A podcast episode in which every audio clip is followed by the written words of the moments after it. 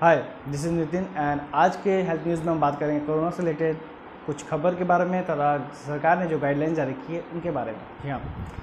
जैसा कि हम सभी जानते हैं कोरोना एक बार फिर से बढ़ रहा है, यानी कि कोरोना वायरस के दूसरी लहर चालू हो चुकी है और कई राज्यों में नाइट कर्फ्यू भी लगा दी गई है।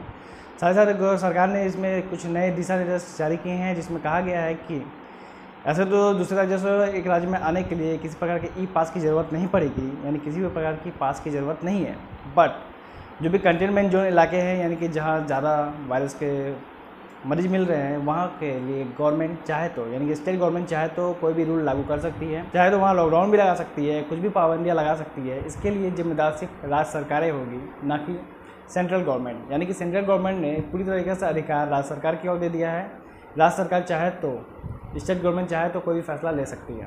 भारत के साथ साथ कई देशों में भी फिर से कोरोना दूसरी लहर चालू हो चुकी है जिसमें ब्रिटेन में दोबारा लॉकडाउन लगाने की कोशिश की गई। ऐसा यानी कि सरकार ने लगा दिया पर वहाँ के नागरिकों ने भीड़ इकट्ठी कर ली और साथ ही साथ धरना प्रदर्शन किया लॉकडाउन के खिलाफ कि गवर्नमेंट लॉकडाउन वापस ले चाहे कुछ भी हो पर लॉकडाउन दोबारा नहीं लगाना चाहिए। इस तरह ब्रिटेन के नागरिकों का कहना है। अगर बात करें कोरोना वायरस के टीके की तो जैसे कि सभी जानते हैं कि एस्ट्रेजेनेका की जो कोविड शील्ड है, वो सबसे ज़्यादा प्रभावी साबित हुई है अभी तक।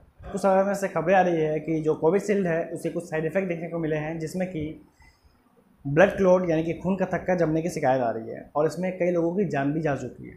बट जो भारत में एस्ट्रेजेनिका और सीरम इंस्टीट्यूट के द्वारा बनाया जा रहा है कोविड शील्ड उसमें कोई भी प्रॉब्लम अभी तक देखने को नहीं मिली है, ना कि भारत में और ना ही भारत जिसको भी सप्लाई कर रहा है उसमें। अगर बात करें कनाडा की तो कनाडा में भी भारत के द्वारा कोविशील्ड सप्लाई किया जा रहा है। वहाँ कुछ केसेस देखने को भी मिले हैं और जिसमें भी देखने को मिले हैं कनाडा, उस तरह की दवाइयों में, खून के थक्के जब ने जैसा लेबल लगा रहा है, पर इसके बावजूद उसने भारत की एस्ट्राजेनिका और सीरम से बनी कोविशील्ड को सपोर्ट किया है। यानी कि उसने कोई भी शिकायत ना होने की बात कही है। इसके बावजूद वो दवाइयों पे खून के थक्के जमने की लेबल लगा रहा है। भारत सरकार ने हाल ही में कोरोना वायरस के टीके के लिए भी दिशा निर्देश जारी की जिसमें कहा गया है कि, कि कोई भी जो पहले एक डोज ले चुके हैं वो जिस वैक्सीन की ली गई है दूसरा डोज भी उसी वैक्सीन की ही लेनी है।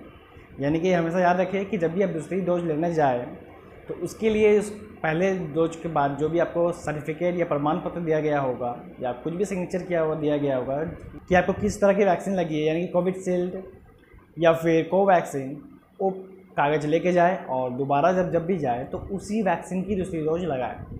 जहाँ पहले भारत सरकार, भारत में दूसरी डोज दो से चार सप्ताह के बीच दी जा रही थी, अब वहीं उसे बढ़ाकर चार से आठ सप्ताह कर दी गई है। यानी कि जहाँ पहले अट्ठाईस दिनों के अंदर दी जा रही थी, अब उसे अट्ठाईस से छप्पन दिनों में दिया जाएगा। ऐसा हेल्थ मिनिस्ट्री का कहना है, उनके अनुसार डोज तब ज़्यादा प्रभावशाली होगी जब उसे थोड़ा देर में दिया जाए, यानी कि चार से आठ सप्ताह के बीच में। इसके बावजूद देखने को खबर मिल रही है कि बहुत सारे ऐसे लोग हैं जिन्हें दो डोज दी जा चुकी है, यानी कि दूसरी बार भी वैक्सीन लग चुकी है। इसके बावजूद वो संक्रमित पाए गए हैं। तो ऐसे में डब्ल्यूएचओ का कहना है कि जी, अभी तक कोरोना वायरस के जो भी वैक्सीन है, ज़रूरी नहीं है कि उसे लगाने के बाद भी लोग सुरक्षित रहे। यानी कि अगर आप वैक्सीन लगा लिए हैं, तब भी आपको मास्क पहनने की ज़रूरत है, सैनिटाइजर यूज़ करने की ज़रूरत है, और साथ ही साथ एक दूसरे से दूरी बनाए रखने की भी ज़रूरत है। यानी ऐसा नहीं है कि आप वैक्सीन लगा लिए तो आप पूरी तरह से सुरक्षित हो गए। वैक्सीन लगाने के बाद भी आपको वायरस हो सकता है। हाल में ही एम्स के, यानी कि भारत की अगर बात करें तो एम्स के दो डॉक्टर कोरोना वायरस के दो डोज लेने के बावजूद कुछ दिनों बाद कोरोना वायरस से संक्रमित पाए गए।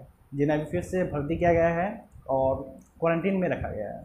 तरह उनकी देखभाल हो रही है। डब्ल्यू का कहना है कि जो पच्चीस वर्ष से पैंतालीस वर्ष के लोग हैं वो ही ज़्यादा स्प्रेडर है, यानी कि वो ही ज़्यादा कोरोना वायरस के फैलाव कर रहे हैं। कारण इसका ये है कि उनमें ज़्यादा जल्दी लग भी रहा है और चूँकि उनकी इम्यून सिस्टम मज़बूत है तो हो सकता है उन्हें पता भी नहीं चल रहा बट उनके थ्रू दूसरे लोगों को फैल रहा है। साथ ही साथ वो टीका लगा भी नहीं रहे हैं।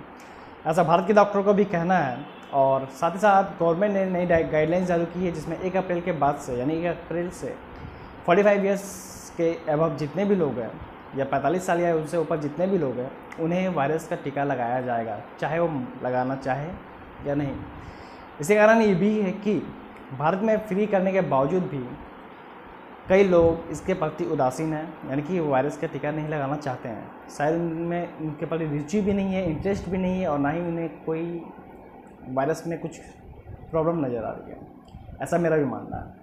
अगर देखा जाए तो शहर से ज़्यादा गाँव के लोग कोरोना वायरस के टीके लगा रहे हैं बट शहर में इसके प्रति उदासीनता है। यानी कि अभी भी एक बड़ा तबका वायरस से उन्हें कोई फ़र्क नहीं पड़ता है, यानी कि वायरस का टीका लगाने में उन्हें कोई भी दिलचस्पी नहीं है। मे भी ऐसा हो सकता है कि गवर्नमेंट आने वाले समय में सभी लोगों के लिए टीका ज़रूरी कर दें, यानी कि उन्हें लगाना ही लगाना पड़ेगा।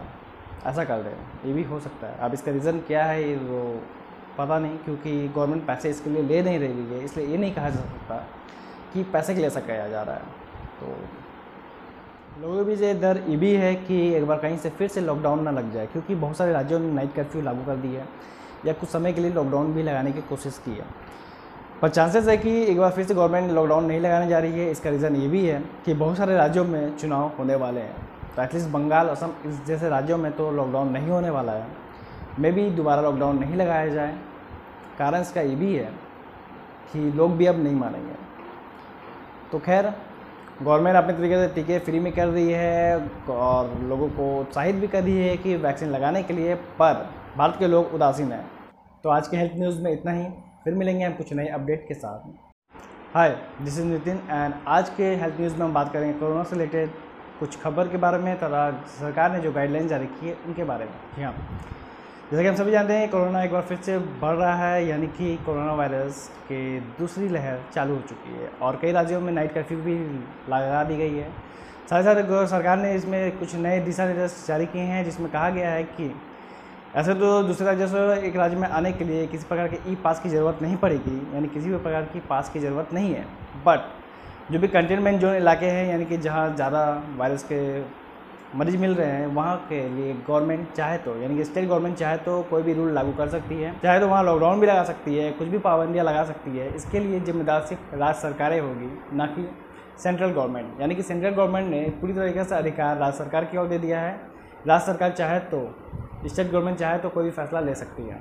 भारत के साथ साथ कई देशों में भी फिर से कोरोना की दूसरी लहर चालू हो चुकी है जिसमें ब्रिटेन में दोबारा लॉकडाउन लगाने की कोशिश की गई। ऐसा यानी कि सरकार ने लगा दिया पर वहाँ के नागरिकों ने भीड़ इकट्ठी कर ली और साथ ही साथ धरना प्रदर्शन किया लॉकडाउन के खिलाफ कि गवर्नमेंट लॉकडाउन वापस ले, चाहे कुछ भी हो, पर लॉकडाउन दोबारा नहीं लगाना चाहिए। इस तरह ब्रिटेन के नागरिकों का कहना है। अगर बात करें कोरोना वायरस के टीके की तो जैसा कि सभी जानते हैं कि एस्ट्रेजेनेका की जो कोविड शील्ड है, वो सबसे ज़्यादा प्रभावी साबित हुई है अभी तक। कुछ समय में से खबरें आ रही है कि जो कोविड शील्ड है, उसे कुछ साइड इफ़ेक्ट देखने को मिले हैं, जिसमें कि ब्लड क्लोट यानी कि खून का थक्का जमने की शिकायत आ रही है और इसमें कई लोगों की जान भी जा चुकी है। बट जो भारत में एस्ट्राजेनिका और सिरम इंस्टीट्यूट के द्वारा बनाया जा रहा है कोविड शील्ड उसमें कोई भी प्रॉब्लम अभी तक देखने को नहीं मिली है, ना कि भारत में और ना ही भारत जिसको भी सप्लाई कर रहा है उसमें। अगर बात करें कनाडा की तो कनाडा में भी भारत के द्वारा कोविशील्ड सप्लाई किया जा रहा है। वहाँ कुछ केसेस देखने को भी मिले हैं और जिसमें भी देखने को मिले हैं कनाडा, उस तरह की दवाइयों में खून के थक्के जब ने जैसा लेबल लगा रहा है पर इसके बावजूद उसने भारत की एस्ट्राजेनिका और सीरम से बनी कोविशील्ड को सपोर्ट किया है।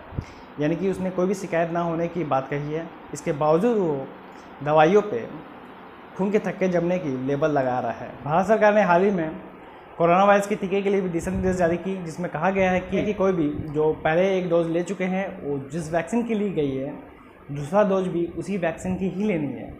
यानी कि हमेशा याद रखें कि जब भी आप दूसरी डोज लेने जाए तो उसके लिए उस पहले डोज के बाद जो भी आपको सर्टिफिकेट या प्रमाण पत्र दिया गया होगा, या कुछ भी सिग्नेचर किया हुआ, दिया गया होगा, कि आपको किस तरह की वैक्सीन लगी है, यानी कि कोविडशील्ड या फिर कोवैक्सीन वो कागज़ लेके जाए और दोबारा जब जब भी जाए तो उसी वैक्सीन की दूसरी डोज लगाए।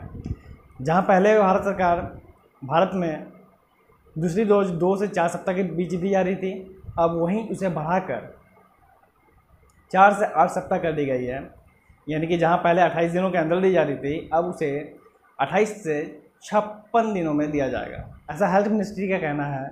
उनके अनुसार डोज तब ज़्यादा प्रभावशाली होगी जब उसे थोड़ा देर में दिया जाए, यानी कि चार से आठ सप्ताह के बीच में।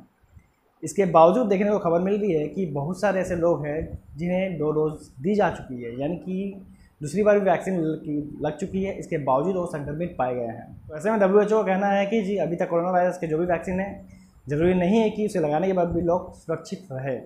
यानी कि अगर आप वैक्सीन लगा लिए हैं, तब भी आपको मास्क पहनने की ज़रूरत है सैनिटाइजर यूज़ करने की ज़रूरत है, और साथ ही साथ एक दूसरे से दूरी बनाए रखने की भी ज़रूरत है।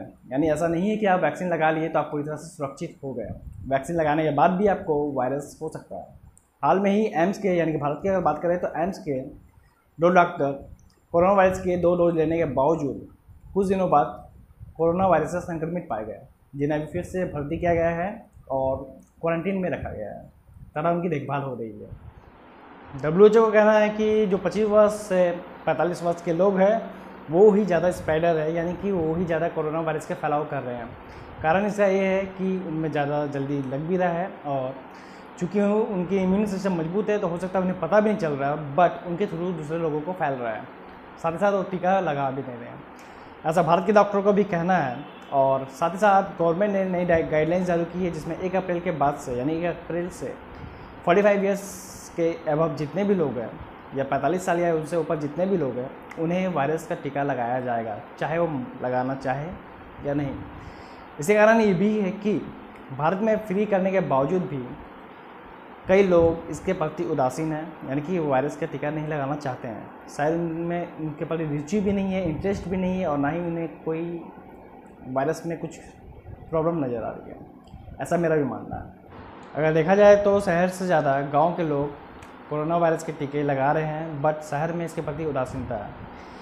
यानी कि अभी भी एक बड़ा तबका वायरस से उन्हें कोई फ़र्क नहीं पड़ता, यानी कि वायरस का टीका लगाने में उन्हें कोई भी दिलचस्पी नहीं है। मे भी ऐसा हो सकता है कि गवर्नमेंट आने वाले समय में सभी लोगों के लिए टीका ज़रूरी कर दें, यानी कि उन्हें लगाना ही लगाना पड़ेगा। ऐसा कर दें, ये भी हो सकता है। अब इसका रीज़न क्या है, ये वो पता नहीं, क्योंकि गवर्नमेंट पैसे इसके लिए ले नहीं रही है, इसलिए ये नहीं कहा जा सकता कि पैसे के लिए ऐसा किया जा रहा है।